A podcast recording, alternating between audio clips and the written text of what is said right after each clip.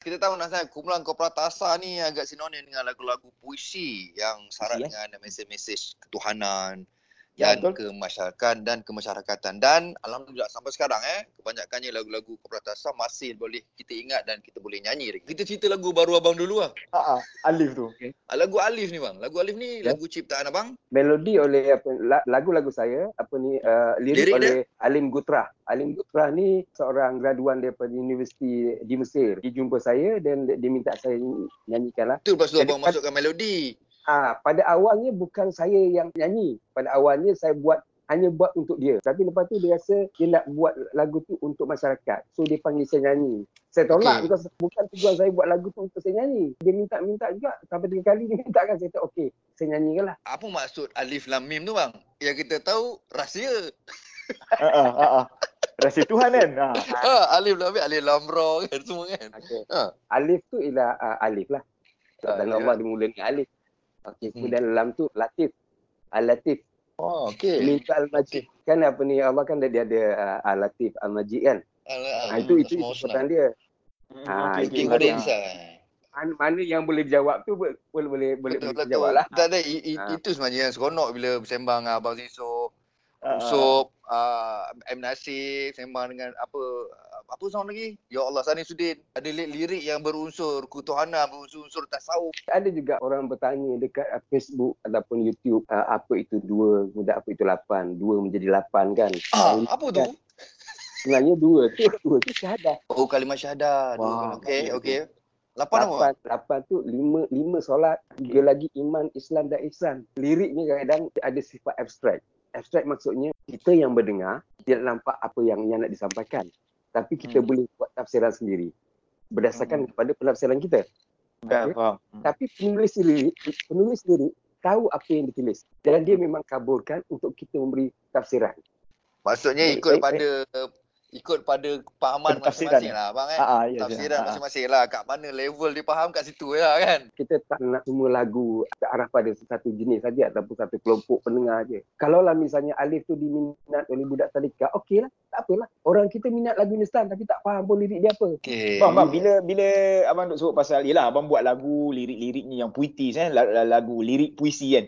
Abang boleh tak bagi tips untuk kita nak baca puisi tu dengan baik bang? Orang baca puisi biasanya dia hafal puisi tu. Tapi Dia dia, hafal tak lah. tahu tahu makna puisi tu. Dia tak tahu apa ni dia punya uh, dekat mana jeda yang sepatutnya, kemudian intonasinya macam mana, emosi dan liriknya tu macam Hmm. mana, kemudian amanat yang nak disampaikan oleh penulis lirik tu dia, dia tak tahu. So bila Hmm. bila dia baca, dia baca kosong.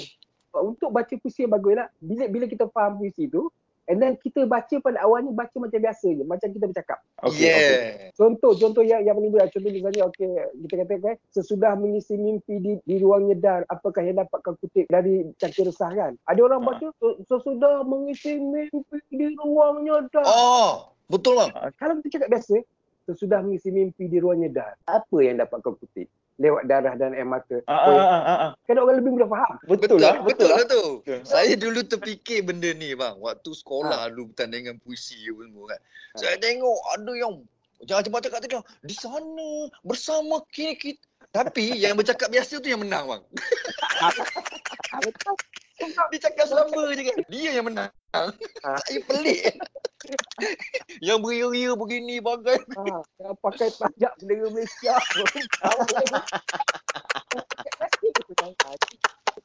Okey. Maknanya dia bagus. Pengadil dia maknanya Okey. pengadil dia fokus kepada apa yang disampaikan oleh puisi tu. Maksudnya kena jujur. Maksudnya kena jujur bang eh, cara penyampaian Ya. tu. Dia simple je. Bila kita baca puisi tu, bukan kita hanya baca puisi tapi ada amanat yang patut kita bawa. Begitu juga apa ni uh, penyampaian puisi. Dia baca Ha. puisi Ismail Said, dia bawa amanat Ismail Said tu untuk disampaikan kepada orang. Ya. Dia tak Betul. boleh buat suka. Betul. Faham. Baik bang, ni sebenarnya kita dalam bulan uh, kemerdekaan ni bang kan. Bila sebut pasal merdeka bang, apa apa maksud merdeka bagi abang? Yang paling penting lah, yang, yang paling penting bagi saya, apabila merdeka kita tidak lagi bergantung pada pemikiran, hidup ataupun budaya bagi bangsa asing. Kita mesti berdiri dengan budaya kita, pemikiran kita, hidup kita dan usaha kita sendiri. Jangan jadikan merdeka itu hanya se- sebutan untuk memaniskan kata merdeka tapi kita sebenarnya tak merdeka. Kalau tengok pada Hmm. situasi sekarang, kita sebenarnya sangat-sangat tak merdeka. Mhm. Pertama sekali kita kita pemikiran kita masih lagi dibelenggu Hmm. dengan, dengan, dengan, dengan, dengan konflik macam-macam. Konflik kesehatannya, pe- politiknya, rebut kuasanya, macam-macam. Merdeka bagi saya ialah bebas daripada segala-galanya dan kita membentuk kehidupan ikut acuan kita sendiri. Alhamdulillah Anas. Alhamdulillah. Ah, Terima kasih banyak Abang Siso uh, atas perkongsian kita dan tahniah uh, dari Zayan untuk abang Ah. juga atas ni apa rilisnya Lagu lagu baru, baru bertajuk Alif. Terima kasih banyak. Terima kasih Mawi. Baik bang. Lagi ni baik bang. InsyaAllah, insyaAllah. Terima kasih.